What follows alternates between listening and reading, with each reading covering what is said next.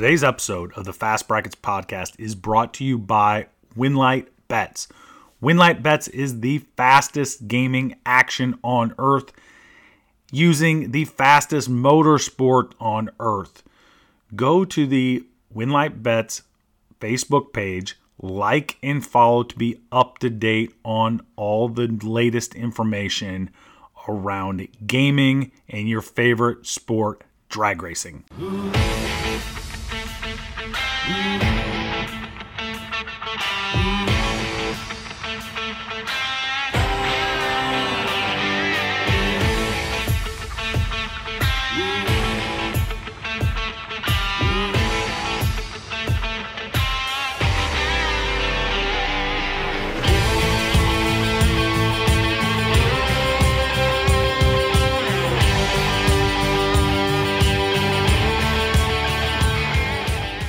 Welcome to the Fast Brackets podcast, where we highlight the cars and stars of top sportsmen and top dragster drag racing. I am your host, Rex Simmermaker, coming to you from the heart of Indianapolis, the racing capital of the world. Welcome to the show, guys, girls. Today is episode number 97. It is the last week of April man, it time is flying. We are in the racing season for most parts of the world, and man, uh, we have a lot of exciting stuff happening. We got to touch on a few of these things um, outside of simply the racing action that is going on on the track. I'm pleasantly surprised. I am pleasantly uh, excited about some of the new things, the new promotions, things that are going on within the organizational side of the drag racing world in order to get more eyeballs on the sport, to get maybe new eyeballs on the sport. So first off, uh, let let's give the association some due. Um, NHRA this past weekend down in Houston they had what they called the Baby Walker Nationals. So they got, uh, I wasn't able to see it, but I, I kind of like the idea. So I had to uh, pipe up about it today. So that apparently they put these little kids in the baby walkers, they logoed up the walkers um, and made them do a 60 foot race. They, you know, let the Christmas tree come down and somehow coerced these little toddlers uh, to go down 60 feet of racetrack and somebody got the win light that way, uh, which is great stuff. It kind of funny. Um, to some people, obviously not as exciting, but it is one of those things that um, attracts eyeballs. And what I've said for a long time is I've been a big proponent of big wheel races at the track, um, even local tracks, um, from the standpoint that it gets kids involved lets them have a feel for staging something up. And I mean, uh, forget four wide. I mean, go 40 wide with these things. I mean, it, you know, let it be chaos. It's fine uh, for the kids, but it allows them a chance to get on the starting line, really be a part of the action, and it doesn't take that long that way, right? You could you could bring uh, the majority of all the kids down, put them in big wheels, and let them really get a feel, and it wouldn't take that long. Um, you know, and certainly there's lots of discussion about junior dragsters and their effect on the sport and getting kids involved, etc. Uh, but I like all of that in terms of getting eyeballs, getting interactions with the paying customer, and interactions with new fans, i.e., the little dudes out there. So um, I thought that was innovative in such I hadn't seen that before, and I liked it out of the association down in Houston this weekend. Um, similarly, I mean, other things that are along the same lines of interactions with the paying customer. So uh, you you've heard it here last week. We talked about it. If you've seen the Facebook posts, the Fast Brackets podcast, along with Winlight Bets is sponsoring the PDRA Elite Top Sportsman and Top Dragster Fantasy League. So, I mean, these, this just goes along with, uh, and it acts like every other fantasy league out there football, baseball, etc. You pick drivers, you get the points, that they uh, accumulate over the season. Um, and it's easy. All you have to do is just message either the Fast Brackets podcast page or the Winlight's Best Bets uh, Facebook page. And either one of those, um, it'll get to someone who is there ready to calculate your submission. And all you have to do is pick four drivers in Elite Top Dragster and four drivers in Elite Top Sportsman and watch as those drivers accumulate points for you. The winner gets a bunch of swag. Um, and just follow the Winlight Bets Facebook page for all the latest updates. So just, you know, like and follow, do that deal. You know how to do that on Facebook, and that will keep you up to date on all the latest um, information on that because the swag just keeps piling up. And, um, you know, like there's no money involved, but it is a good way to stay connected with the elite top sportsman, elite top dragster group at the PDRA, which I think are absolutely fantastic. And and really in terms of this, in terms of the fantasy sports, uh, fantasy sports and gaming are just becoming more and more mainstream. Old schoolers like me, we had to go and you know other people that have uh, certainly listened to the show, we had to go to barbershops, we had to go to the back room at the bar to find a bookmaker to lay it down if that's what we wanted to do. If we knew there was a lock if there was a stone cold lead pipe lock that we knew we could make some cash on, we had to go to some barber shop we didn't want to go to. We had to go to the back room at the bar, hang out with some seedy dude, and uh, make make our bet that way. But now it's legal in um, 33 states, and I bet we're going to be at 49 states here in the next 24 months because that is just the way it is happening all across the U.S. right now. Um, I've mentioned this, I think, before. Utah will be the lagger in this case, but everybody not in uh, the state of Utah will be able to legally bet on sports within the next 24 months, no matter what state you're in. Um, you can also bet um, on events outside of your state, but it's just a matter of where you're at at the time because uh, all our phones have GPS trackers. They know where you're at, and that's that's how it works. Um, but the fantasy leagues are especially a great way to be involved in the sport without breaking any parts in the process. So, I mean, you pick a few drivers, you get to follow along, root for them. It is all good stuff. Um, and all that action is on fire. I mean, you cannot go anywhere right now without seeing a billboard uh, for a gaming company. DraftKings, FanDuel, BetMGM. It is all right there in front of our face. They are spending huge monies to make sure everyone knows that it is legal and it is easy to get your action down on sports in general and uh, and gaming uh, also. So I mean, it's just all that stuff is right there. They're making it easy and it's all legal. And I will say this: there will be a time in about five years. I mean, think about this. If you have a 16 year old or you know a 16 year old, in about five years, when they're 21 years old, they will have never lived, never lived in a world where legal gambling on literally everything didn't exist.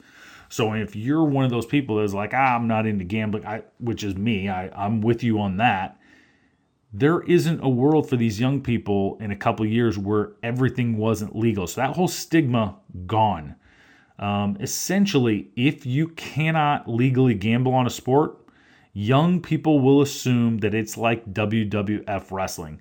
They will assume it is fake. It is simply all made up.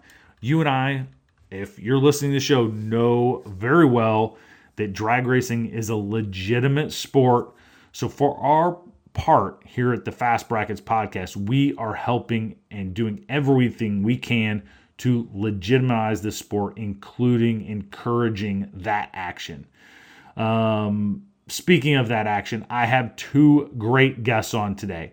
First of all, Vonnie Mills. She is a standout top sportsman driver of the Show and Tell Camaro. It is just gorgeous. I cannot wait to have uh, her on to talk about that. And then Ron Muenks, he's your 2020 Midwest Drag Racing Series Pro Mod champ.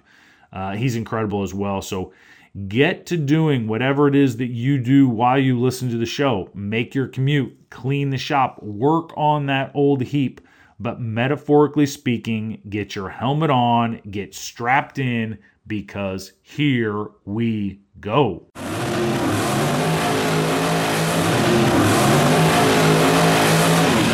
Right, let's make a pass. Let's get them hot. Let's put episode number 97 in the water box. And speaking of hot, let's talk about Bobby Bode, who got hot this weekend, literally and figuratively, when he threw his gloves and helmet after blowing up the family funny car in the final in Houston. By all accounts, he was in the lead over Matt Hagan in the final when a bomb went off, costing him his first final round win light. And of course, my man was emotional got out of that thing frustrated, upset uh, for a couple reasons, right? Had the win light in his grasp, um, a lot of time and money that that whole family has spent trying to get that over the years for the family and for him, and very, very close, and it was not to be. And that is a frustrating activity. Um, I, I certainly have been there um, when I went inverted a couple years ago when I asked Goose to get some really good Polaroids of the finish line um, as I was uh, approaching the Russian MiG, I like to call the finish line. And, you know, when I did that, that is an emotional thing. I was told that when I got out of the car, that um, I was not too approachable and that uh, the the safety crew who was running at the car decided to go to the other side of the car because once they knew I was safe, uh, they wanted no real part of me. So I can relate. Um, not happy about that, but I can absolutely relate and understand his emotion for for um, you know a notable person's part. Tony Stewart loved it. He thought it was great show of emotion. He said, "Hey man, I'm gonna buy that dude a new helmet." because uh, certainly when you throw a helmet that is not legal anymore, understand that as well. I, I think all of us could understand how frustrated that would be, and from that standpoint, know that we've all been there. We have spent time, you know, in an extremely tough moment of our life, and you know, had been frustrated and done something we'd like to have back. Unfortunately for Bobby Bode, that was on national television. It was recorded and and a lot of people put their eyeballs on on that action. And he's young, and so you know he'd probably like to have that back. That said, I don't hate it, but I also have nephews, and I try to do them, uh, you know, try to teach them the right way to do things. So these these you know my nephews are dudes. They're they're nine and twelve. They're playing baseball. They're you know getting uh, arguing bad calls with the ump, and they're they're up upset about that. And the whole thing is, what I try to do is I go, hey, watch the major leaguers. Do the major leaguers argue about balls and strikes all the time, or when they get a tough call, do they just simply move on and uh, you know understand that that's part of the game? So I like to say, hey, if you're a young racer, just watch the pros. Um, that said, the pros don't always handle it correctly either. I don't know that I necessarily hate what he did. I, I do like the emotion and understand it completely. I've certainly been there, so I don't I don't I'm not going to crucify that kid at all. Like I I think that is good. I think emotion is good for the sport. Um, that said, you know um, the flip side of that is you know there are kids watching, and then there you know there was this this happened this weekend. Uh, Big Daddy Don Garlits who was doing his best impression of Doc Brown looking for the 1.21 gigahertz, caught his electric dragster on fire. Um, and and I say that in um, you know in, in great reverence because uh, Big Daddy has been really good to me in the past.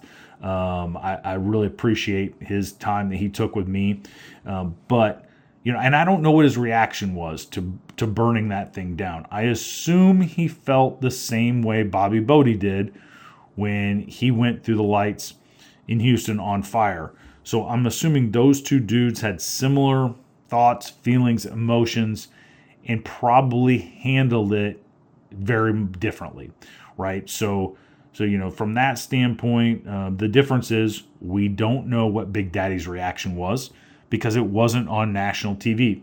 And so I give Bobby Bode um, a lot of leeway here, a lot of leeway here. And I'm not saying I encourage that, that reaction because there are little eyeballs on you as a pro. That said, I think both reactions are acceptable. And uh, I can't wait to see the day when uh, Bobby does get that final win line.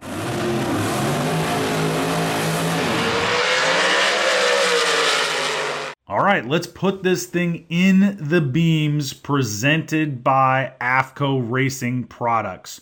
On with us now, the driver of the Show and Tell Camaro. She's a two time Gator Nationals champion. She finished number eight in the world in top sportsman in 2018 from Kennedyville, Maryland. Vonnie Mills. Vonnie, what's going on today? Just working all day. Right. Um, you are you are the driver of the beautiful Show and Tell Camaro, and from what I understand, that is uh, that Show and Tell name comes from your work, right? The, you are um, what is it? The Show and Tell Day Spa. Is that correct? Uh, we have a salon. Yes. S- salon. Uh, you'll forgive me. I spend very little time in a salon, Vonnie. Um, yeah, so you you have um, what are what I would always uh, point out is some of the the best looking you know top sportsman cars out there. So um, you know, just fill our listeners in a little bit on how you got started in the sport of drag racing. I got started in the sport of drag racing very young. My husband was into cars. He's a mechanic, always was a mechanic. Um, they had a shop. He liked racing, and I liked racing, and it went from there. He built our first Camaro many years ago that we started racing Super Pro in. And from there, we went to Super Gas, Super Comp, and into Top Sportsman. So, so how did the negotiations go when you said, "Hey, you wrench on it, I'll be the driver"? How did that all shake down? We started out both of us driving, and he was doing the work, and we eventually just he said, "You drive it. You like to drive. You're the better driver. You drive it." So that was good with me. right. Yeah. So so pretty easy negotiations then, right? Yes. Yes. He's always for for the first few cars we had. He even built our cars, he built our trailers. Um, he's always done all the work on the cars pretty much himself with help that we have here family, friends. But he's done most of the work along the way. I like it. Yeah, and then um, and you've you had a lot of success, right? Uh, bracket racing, and then um, in super gas what was what was the thought process, and when did you decide to go top sportsman racing? We decided to go. Top, we wanted the top sportsman race long before we could, but we knew we had to be able to afford the motor to run top sportsman. So I'm going to say maybe 12 years ago, we had a Camaro that we ran in super gas for years. And he made some alterations, moved the motor, and we went. We were going to first try to go back and forth, and I made one pass in it. I said, "That's it. We're going top sportsman racing," and that was the end of that. We ran that car for one year or two years, and we realized it wasn't really built for top sportsmen.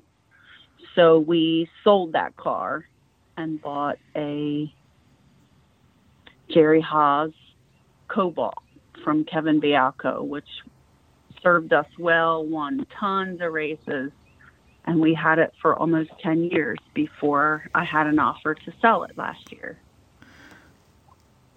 Yeah, and that's where I I you know first noticed um, you know that that Cobalt, and it was a, a beautiful machine, and you had it painted up um, to you know show off that show and tell um, logo.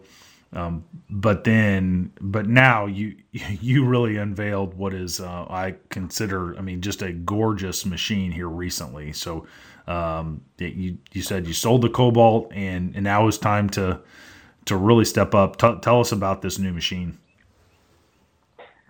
We looked last year when we had an offer on our car, and we found that Jerry Bickle had a turnkey car for sale. So I called him up and loved Jerry Bickle. He was he just told us to come on out, take a look at it. Um, made everything to fit me, had the guys in the shop work on it right away to get it fitted. We brought it home. It was black, and I decided black wasn't my color of race car. So Okay. over the winter, we had Ryan Corrick paint it. It is absolutely the best, most awesome paint job we ever had. Love, love, love it. We did get best engineered this weekend at the ATCO first divisional race in Division One. Ah, fantastic. Got it. Um, and so, um, it t- when that process, when you're trying to paint um, a new car, because it's it, it's a little bit the paint scheme is a little bit different from in the past. How do you go through that process? I had in mind what I wanted, and I went back and forth with Ryan. Well, I called Ryan and I said, Would you paint a race car for me? And he's like, No. I'm too busy. I don't do many race cars anymore. And I was like, Okay. and then he was like, Well, what do you want done? What? So I explained to him the colors I would like, kind of the design I would like. We went back and forth. He had me come there. He drew it all, laid it all out did exactly what I wanted. A hundred percent happy. Love it. Well, and for our listeners, definitely go on the Facebook page, the Fast Brackets Facebook page, um, and check out the pictures because I will have those up of the new car, and it is it is a gorgeous machine. It's a it's a what a 2015 Camaro. What remind me what year the Camaro is? Uh, 2013. Jerry 2013. Bickle. Gotcha. Yeah. So a 2013 Camaro. Um, it is it is absolutely gorgeous to your point, and I'll have plenty of pictures up on the Facebook page so our listeners can check it out themselves. Um, and uh, so, besides looking incredible, uh, talk us through a little bit of the mechanics of that. What type of engine do you have in it? Uh, transmission, etc. Uh, we bought it turnkey. It had to have a little bit of of work done to things, but we bought a 863 cubic inch Hemi is in the car. Okay. Um, we got it out this weekend. We actually went to the quarterfinals. We kept making progress every run. They made changes every run and got farther than we thought we would the first weekend with it. So we are pretty happy. It had a turbo in it when we got it, and it needed parts which weren't available until probably this summer. So we put a power glide in it. We're running a power glide behind it. Okay. Bernard Weaver did our power glide for us. Um, And so you, so that's a 863 cubic inch. Are you spraying that at all, or do you, you able just to run motor and and kind of go We naturally ran- aspirated? We did go naturally aspirated this weekend. It's a Sonny's Hemi, um, over 2,000 horsepower at 8,100 RPMs. And it ran, actually, it's got a lot left in it. We're just still working it out. We got two full passes on it and a few starting line runs. So we're just beginning to get into running it a little harder. Yeah, because this is this was legitimately your first weekend out with it, right? The you know just we're releasing this episode on Wednesday, so the we're coming off the heels of the first weekend out with it, and you go to the quarterfinals. I mean, that was that's pretty impressive. Um, what type of ETs did it run, Vonnie? Uh, the quickest I went, and that was letting out of it because we were racing, was a 649. Oh wow. Okay. Yeah. So, yeah, that thing is absolutely moving and doing it uh, naturally aspirated as well. That's that's good stuff, huh? Yes. Yes. You, you got to be happy with the first weekend out. Um, you know, getting it down the track. Um, obviously, probably some things you have to do to it, but but uh, got to be happy with that first weekend. We're very happy with that first weekend. My daughter and her husband they spend a lot of hard-earned time um, working on it, helping us. They go on the weekends. We all were really happy. My husband was happy with the progress it made. Oh, that's fantastic. Very uh, happy for the first weekend. Yeah. And so, is your plan then to run uh, the NHRA um, divisional? Is that is that kind of Division One? Is that what your your plan we for this year is? Division One, and we run some Division Two, and we run some PDRA races. Okay. We can't make it to Kentucky this weekend, but there's a race at MIR this weekend, Door Wars and we'll be at that this weekend. I got you. Okay. Um, they have a quick 16 field. Yeah, JP Miller puts that together. He does he does a fantastic job with that, and um, okay. yeah, yeah. Um, JP does an unbelievable job, and um, that Door Wars and that Quick 16 with the uh, Top Sportsman group. If you get a chance, that yeah, uh, you're obviously running in it, but anybody else that is on the fence should definitely go run that. This will be our first time running that. We've never been to, I guess he just started it last year from what he said. Yeah, and I I'll have to look it up, but uh, JP came on the show um, is is doing a great job. Is kind of a um, I think ultimately probably will run a lot of races with the Northeast Pro Mod Association. Um, you know, kind of like what PDRA does. Yep. And Peter yeah. has a top sportsman group, and top, and I think those guys will probably, you know, with JP's help, we'll run a lot of those events. So I'm really excited for him, and you know, guys like yourself that that can run in that event. Yeah, anxious to go there and meet him. Yeah, he's a great dude. So um, you, are gonna love it, and and I think you know, um, it man, it feels like feels like you guys are in great shape. I mean, how often does the, the car just come out of the box and, and just go do exactly what you want, right? So, uh, man, that that's great stuff, Vonnie. We talked to Marty Chance. I think we need to make some converter changes, but we want to run it another weekend before we just up and make those changes. Right. Yeah. That no, that makes perfect Fine tune it a little bit more. Yep. Um, and this weekend is eighth mile, not quarter mile. Right, right. And from an ET standpoint, was that about the same? Did um, was it the same engine and um, training combo you had before, or was this a little faster than what you've done in the past? Oh, this is yeah, it's much faster. We ran a 706. We had a Charlie Buck motor. Okay. And we ran a 706, and a lot of times we would run it with two stages of nitrous. Okay. Gotcha. So you've still got that in your back pocket, right? It's wired for for nitrous if you need it. Yeah. Yep, it's wired for nitrous.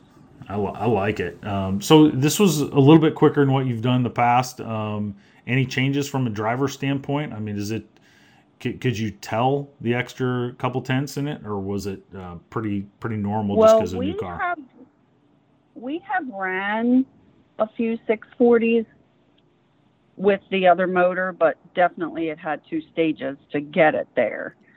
This thing is just an absolute beast in the car. it was it took a little getting used to be, to handle it. I can imagine. And it's going to take a little more getting used to, I think. But I do love the car. I think it's a longer wheelbase. Um, I think that will definitely be a help with the power having, you know, that extra seven inches there. Yeah. And we'll just keep working it out. No, I, I like it. Um, yeah, and that, those, those are those are beautiful cars too. Those body styles are great. Have you always been kind of a Camaro um, girl family? Because it, it sounds I like I love the Camaro. yeah. Uh, when it was time to get a new one, you said, no, no, no, we're going back to the Camaro. Well, I just saw it and liked it, and finding a nice car out there, you know, the last year or so was very scarce after COVID. Mm-hmm. And that was one reason that the guy contacted me about mine. He was looking for a nice car and they wanted to run top sportsmen, go a little faster than they had been going. And Eddie said, okay, here's your chance to look for a longer wheelbase car. You want to go faster all the time. Right, right. So it just kind of worked out. Yeah, it's amazing, right? Seven inches, but it, it does drive completely different, I'm assuming. Yes, it does. It really does.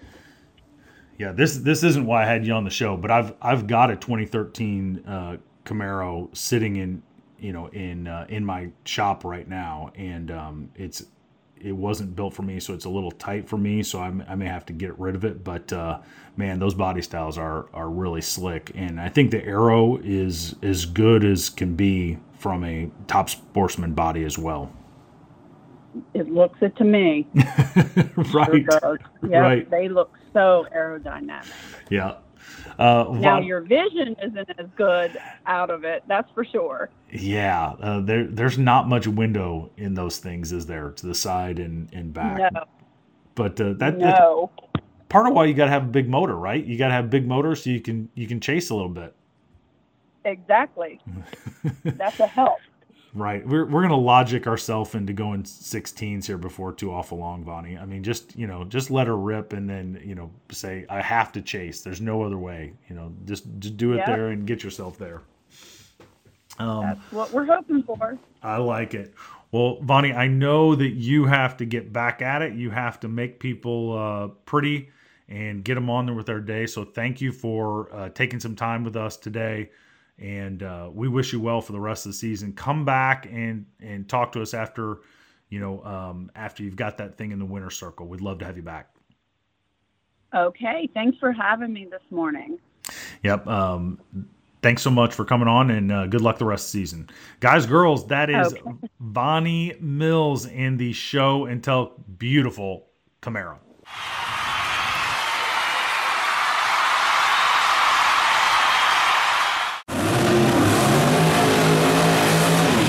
Today's Half Track Report is brought to you by DragRaceLawyer.com. There was a great article in Auto Week. If you follow the Fast Brackets podcast Facebook page, you saw that.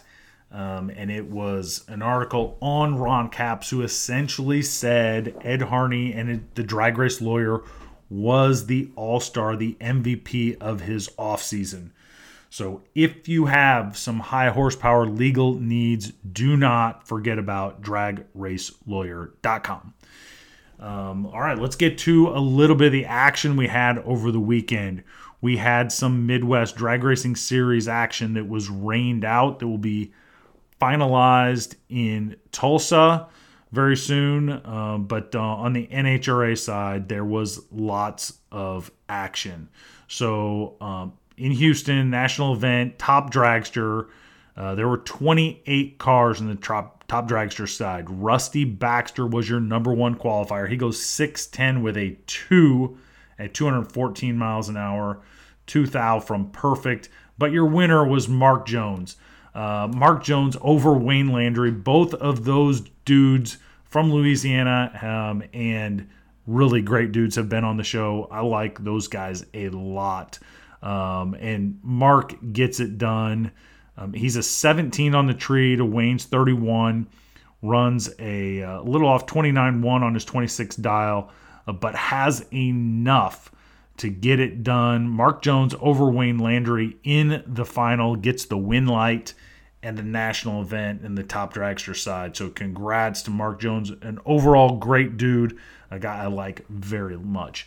Um, also, then on the top sportsman side, Darian Bosch goes 627 with a three at 228 miles an hour for the top spot in uh, top sportsman, and then goes to the final, uh, but uh, doesn't have quite enough. He runs a, a deadly Um, he's 33 on the tree. Chris Arnold goes 19 on the tree, so has a little bit and makes Darian break out. Runs Darian runs a 633.4 on his 34 dial.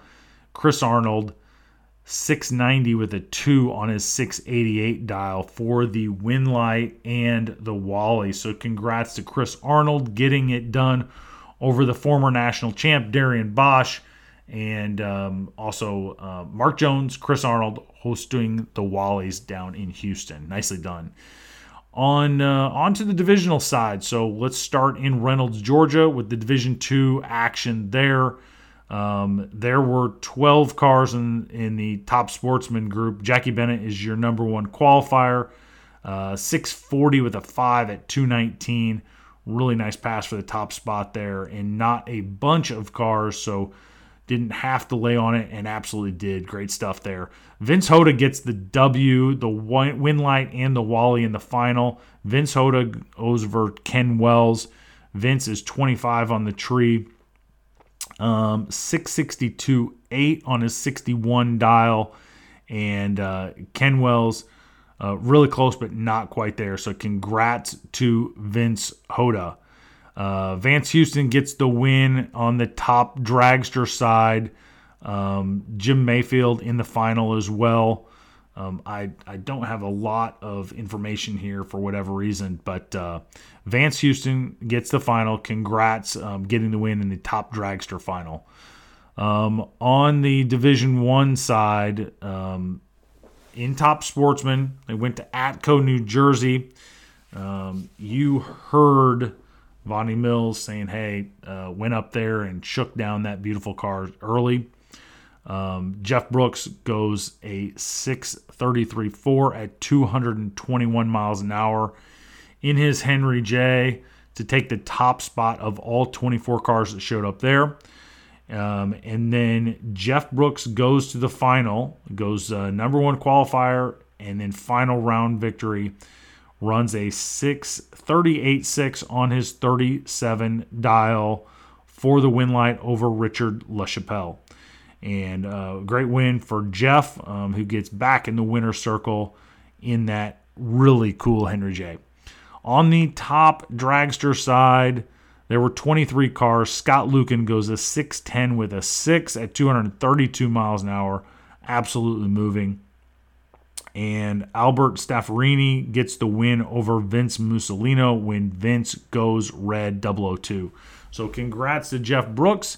Congrats to Albert Staffarini on the top dragster side and everybody in Division 1 and Division 2 getting down last weekend.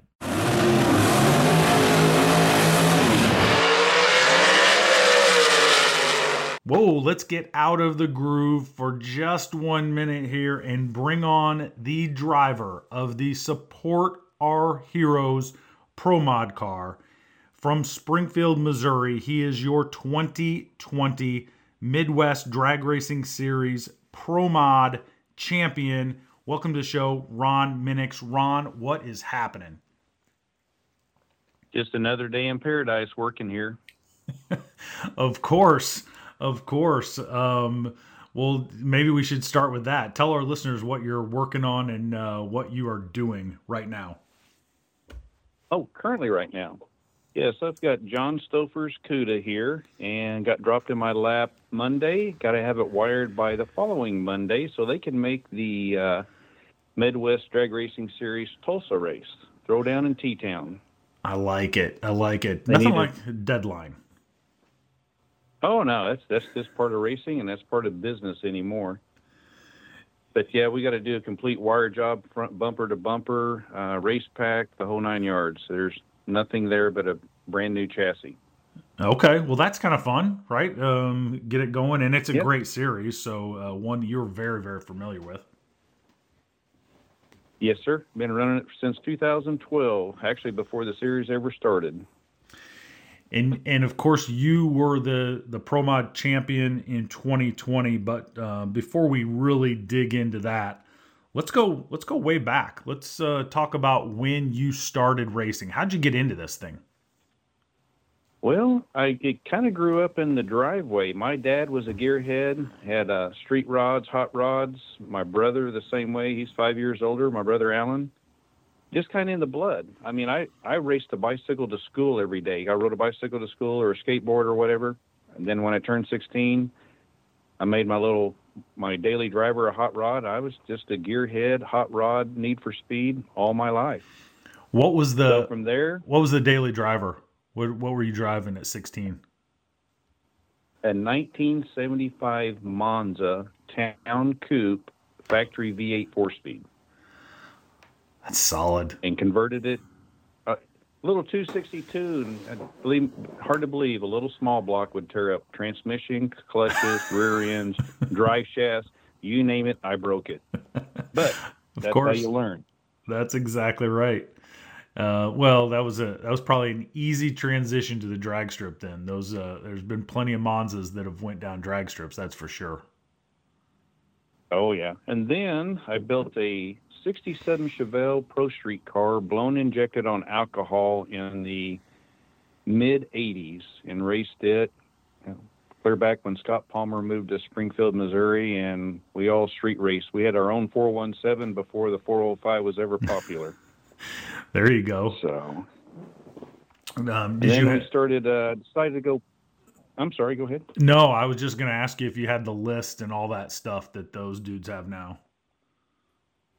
Oh no, no. We had one pill for tuning the motor. We had we had no clue. The distributor was set at 32, 34 degrees. One pill for tuning the thing. Summer, winter, didn't matter. And that's all we knew back then. Imagine what we know now back then, how fast that thing would have been. Uh, yeah, man. It was 3,600 pound sled, ran 970s, I think at 150 back in 1987. That was flying. That was moving back I was then. flying back then. Nobody had a blower on the on the street back then either. Everybody was nitrous Right. or carbureted or two four or something like that. So yeah. and then in 1997, decided to go pro mod racing. Had my first pro mod built, and it's just been nonstop ever since then.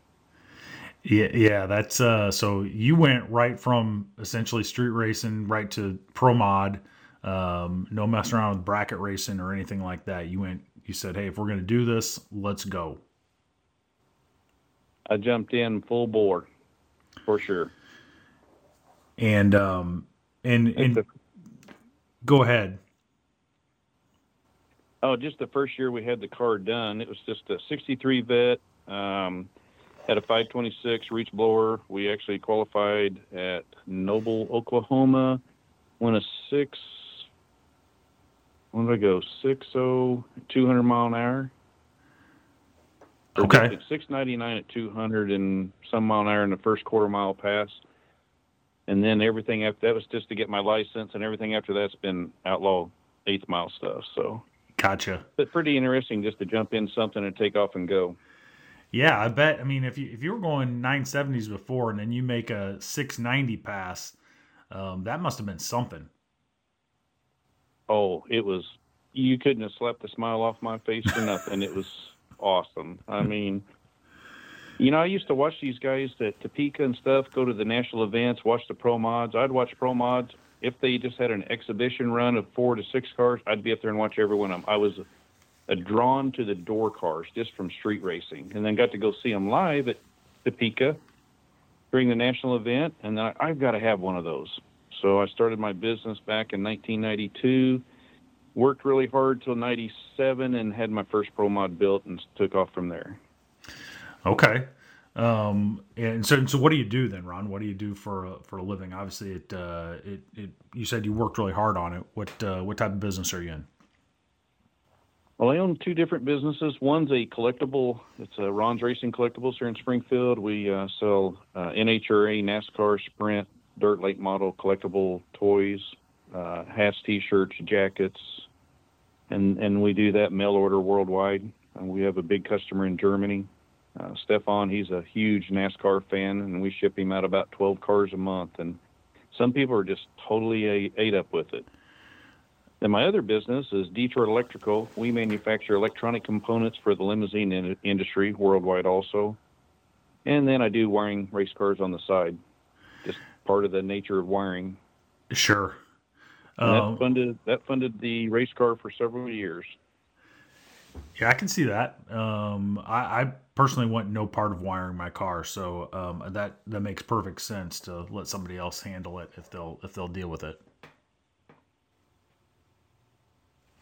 And Yeah, uh, it, it can be tricky sometimes trying to chase down a broken wire. You could have a broken wire inside of the insulation and never find it until you ohm it out. I mean, it, it it's very frustrating for all racers, all mechanics trying to find a a bad connection or broken wire or anything that could cause the, something not to work. Yeah, for sure. Um, and I think we've all been there, right? We've all been there where it, you know, we've uh, had a wiring issue, and you know, it, it makes you pull out your hair. Um, some of us, you know, still have some gray hairs that need to be pulled out, um, but uh, but yeah, I mean, we've all been there, and you know, can relate with that for sure. Um, so if if someone said, "Hey, I wanted to get a hold of you and get uh, and buy some collectibles," how what's the best way for them to do that? Uh, we uh, you can just give us a call here in Springfield. We're the only NASCAR store or collectible store. The closest next closest one is somewhere in Atlanta, Georgia, or Tennessee somewhere. But yeah, you're welcome to give us a call 417-882-6472. Maybe we can hook you up with your needs and racing memorabilia. I like it. I, I like it. Um, and you know, you there's certainly been a lot of unique cars in racing throughout the years, but uh, but you're driving one of those now. Um, the Support Our Heroes car. Walk us through that. Uh, talk us through the mechanicals a little bit, and then and then tell us a little bit about the paint scheme and and uh, what all Support Our Heroes is all about. all righty It's a pretty well a standard nitrous car. We only have say four stages of nitrous. It's a 959 Reher-Morrison motor. Uh, we've been a 362.5 at 208 with that car and backed it up with another 362.5 at the uh, Shakedown in 2020. Another one of the races we won there, and um, that's a uh, Turbo 400 Mark Micke transmission. Uh, it's it's uh, state of the art stuff. It's actually a Jerry Bickle chassis built in 2012, and this thing is still going strong. That's uh, that's that's pretty fan- fantastic. I mean, when you were going 970s and and racing on the streets of Springfield, Missouri, did you ever think you were gonna ultimately go 362 in the eighth mile? Oh heck no! you, you, we- you didn't hear of you heard of 450s back then, maybe Right. maybe a 450 in a door car. Yeah, it, it's totally totally different. It, it's it's awesome when Jeff Pierce puts that tune up in there, and we do the JP Willie out there mid track. It's an awesome feeling. Yeah, and A we'll. little bit about the car. Yep. Uh, Dave Pierce owns a car. He is a veteran. He was a fighter pilot mechanic for his term in the military. We uh, salute his service and any other service person out there. We we love our freedom here. We we love everything they've ever done for our country. But to support our heroes covers our military people, our police, paramedics, firefighters. We rely on those people even at the racetrack. If you have a conflict, you need the police or the sheriffs. If there's an accident, you need your paramedics. If there's a fire, you need the fire person. I mean, it, it's it's a awesome wrap that is on that car. Every square inch of that car, there is something different on it. If you ever get to look at it up close, it, it's uniquely, it, it's anything military is on that car. It's awesome to see. I, I agree. I've I've not had a chance to look at it, you know, walk around it myself, but every time I see it on video, um, it, something else catches my eye, and um, just just a very very cool uh, paint scheme from that standpoint. And we have our fans come in there and say, "Come on in, look around. Well, I love this side. I like this side of the car." And I go, "Walk all four corners of this car, and you'll see something different." And they come back just totally amazed on how much different is put in that. So Kryptonite Customs there in Oklahoma, they did the graphics on that thing and wrapped it several years ago, and it, it still looks like it's brand new. Does it? Uh, I mean, you know, the the adage in pro mod is it's not um, not if but when you're gonna uh, need to rebuild the thing. Does it make you nervous knowing that there's such a great paint job on there that you uh, you don't want to muck it up, put it in the wall, and and have to have it redone? No, you as a driver, you you think of that, but not that much. You respect the car. You know your limits, or most of the people know their limits. If you do not have control of that car as it's going towards the wall, you need to lift. It, it's there's some people that don't have it, some people that do have it. I'm not bragging. I you know I would hate to put this on the wall. Dave Dave Pierce has sunk a lot of money in this car, as any other team has, on you know having a roller car, having two motors, having spare parts out your wazoo because you know you're going to need it at the track. Something always breaks, and it's either manufacturer default or just the fact that the horsepower you're putting down and the way the tracks are prepped nowadays, you're going to break something. So now I'm not too worried about wrecking it. I fully respect the car. I respect the whole team, the whole crew, everything on not injuring that car at all. That that makes perfect sense, and and you've done it at a high level for a long time. Um, and speaking of the crew, tell us a little bit about the crew because there's I know that uh, you have a gr- great group that you work with. Oh yes, uh, Dave Pierce, the owner. Uh, he finances this whole operation. He is the man that uh, stocks the trailer, does the grocery shopping. Uh, they stock the trailer all up, and then you've got Jeff Pierce. He's the tuner. They take that car back. We got just got back from Memphis. Uh, I'm sure it went into the garage, up on the jack stands. They'll wipe all the rubber off of it. They'll double check every nut and bolt on that car, and be ready for the throwdown in a week and a half. But Jeff is an awesome tuner. He's he's tuned. He'll be at uh, Bowling Green, Kentucky this weekend, tuning four cars. So Oh wow! he is an, the, the best tuner I even know of. And then we've got Ryan Sadler. He does firewall forward, basically the whole engine. And he is an awesome crew guy, great to get along with. Uh, he's very particular, very, very precise on everything he does on that engine. So whenever I hop in the car, I do not have to worry about anything. Jeff does his deal, Dave does his part, Ryan does his part. I get in there, I'm told when to start it, when to do the burnout, and after that, I'll hit the tree and go. It's a just like the 2020 championship. That whole year, we only went to four races to win this championship, but we all clicked like best buds. Yeah, You, you ever have there's there's days that you don't get along or you know so so, but that year everything just clicked.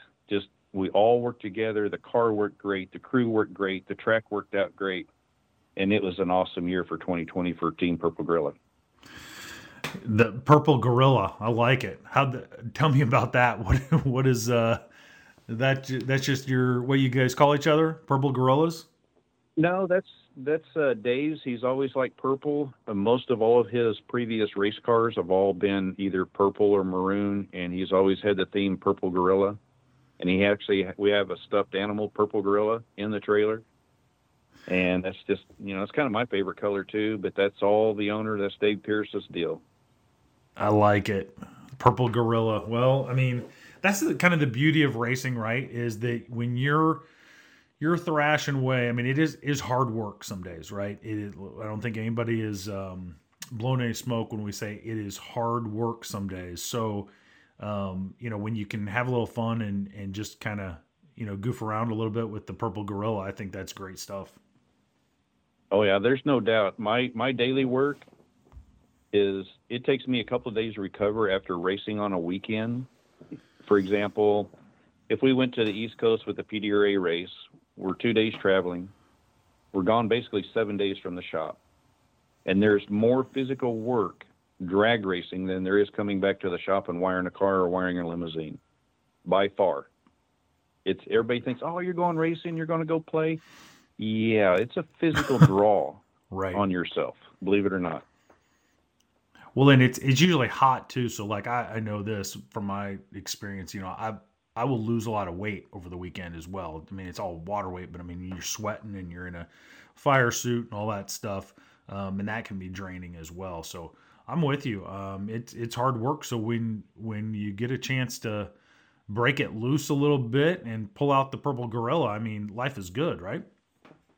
Oh yeah, it's awesome. It's I mean, no doubt, I love it to death. It's I also got to thank my wife and kids for letting me do what I love to do. My dream is to go drag racing, and here we are. So yep. it's it's an awesome feeling to be able to go and take off and go, and not have to worry about a whole lot when you're gone. Yeah, that's fantastic. Um, tell us a little bit about the goals. Uh, what's next for Team Purple Gorilla? Well, we have uh, two more races, maybe three on the schedule for this year. Um, little thoughts for um, Scotty Oskus. We uh, that's our teammate and Jeff's customer, friends, racing family. Uh, we're still kind of the main focus was the Oskus team this year. They were going to bring in a second car and have a two-car team, father-son racing. And we use our car a lot for testing for improvements for other cars. So our goal this year was to have a basically a three-car team. So that's kind of out the door right now. And thoughts and prayers for Joy and Anthony and the kids up there in California for loss of their dad. Mm but that was kind of I think the goal for this year is to really get that team a second car or third team car all out of one camp because all these cars were stationed in Claremore, Oklahoma at Dave and Jess Pierce's place. I got you, got you. Yeah, that's um, yeah, that's that's rough. It's kind of a, a bad deal all around for that. Um, yeah, that's uh, that that's rough. And you, you guys did a great job in terms of that. Like you won the championship in 2020. Um, then you guys got it done for the uh, family um, last year as well, right? I mean, that was I mean that was really. I mean, you you guys were racing together, so I mean, in a lot of ways, you can kind of claim a back to back championship, correct? Yes, that's the tuner. That's all Jeff Pierce right there. That's Jeff Pierce tuning. He tuned the championship in 2020, tuned the championship in 2021, and our goal is to send Joey hopefully for a second championship this year. So that was kind of the goal. I mean, that's his number one customer, and that's what we wanted to put him up front for round two of a championship. That that's, fan- that's basically that was our goals. Yeah, that's fantastic. Um, uh, and Tulsa's next, right? So that's uh, that's the next on the schedule. Yes, throw down in T Town. Right. uh, May sixth and seventh? So, and they're going to do there Memphis got washed out. They had a big flood. They tried getting the track dried the best they could. We got qualifying in Saturday. The track keeps, as soon as the sun went down, the water kept seeping up on the track. Unsafe conditions. So we, all the drivers got together and had a meeting. Says, hey, it's not safe. So, hey, let's finish this thing up at Tulsa. We've done it before in 2020. We finished the Martin, Michigan race at the last throwdown race at Tulsa in 2020. So it's it's it can be done. We'll do all the eliminations on Friday during qualifying, and we'll finish up Memphis there, and then go on to Saturday for the throwdown in T-Town.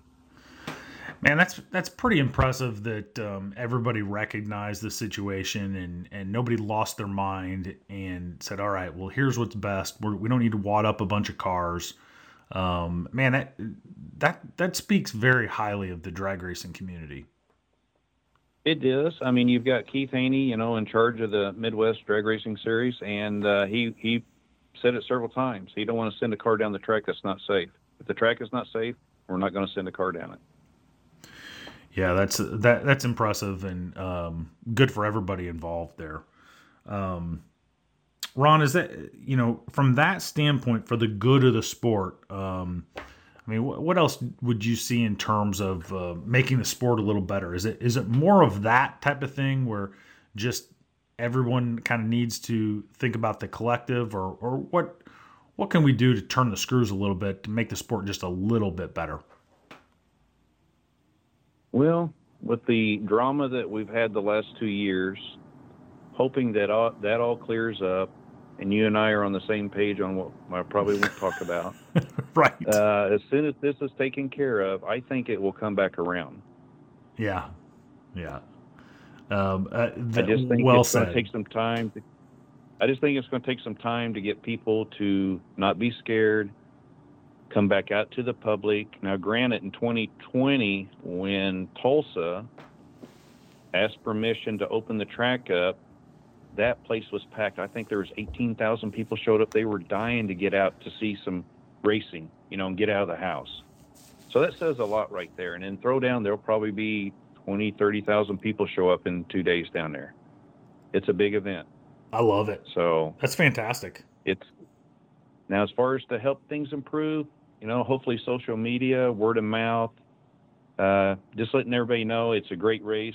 And with the PDRA, I love that sport. It's a great racing family. Nitrous against nitrous. You got your Pro Boost against Pro Boost guys. It's a great organization there. We love it. It's only too far to go. You know, like I'm saying, two days to get there, two days to get home, and we're on the road a lot. Yeah. The Midwest, yeah. it's usually a one day drive, which is great. And they put, and you race everybody against everybody, which is kind of fun. You know, you kind of get the old, uh, hey, we're going to take out the blower guys or, or to get a turbo guy or a pro charge guy or vice versa. The screw guys picking on the nitrous guys. It's a lot of fun. We, it's a great racing community. Um, everybody gets along really, really good. So it's, it's, we can joke with everybody there and have a blast. I like it. I like it. Uh, Ron, thanks for coming on. Good luck with the rest of your season. Uh, appreciate you. Um, and if you get a chance, check out Ron's um, Support Our Heroes car because it is gorgeous. Um, guys, girls, that was the great Ron Muenks.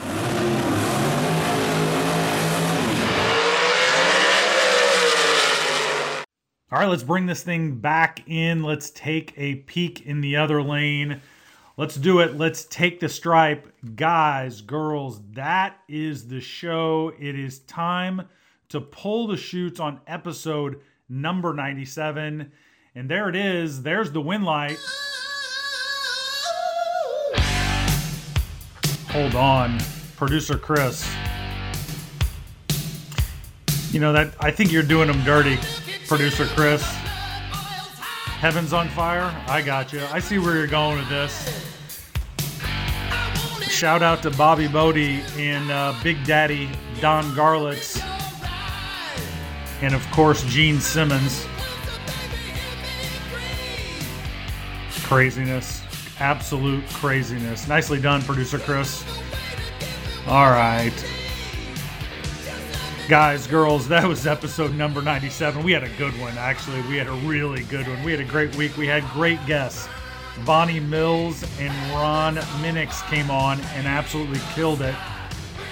If you have comments, questions, or curse words, you know how to get at me on the Facebook page using Messenger. You can uh, find me at the PDRA event in Bowling Green this weekend, and use the, you can use the email fastbrackets outlook.com. I hope you enjoyed it. Keep the rubber side down and travel safe.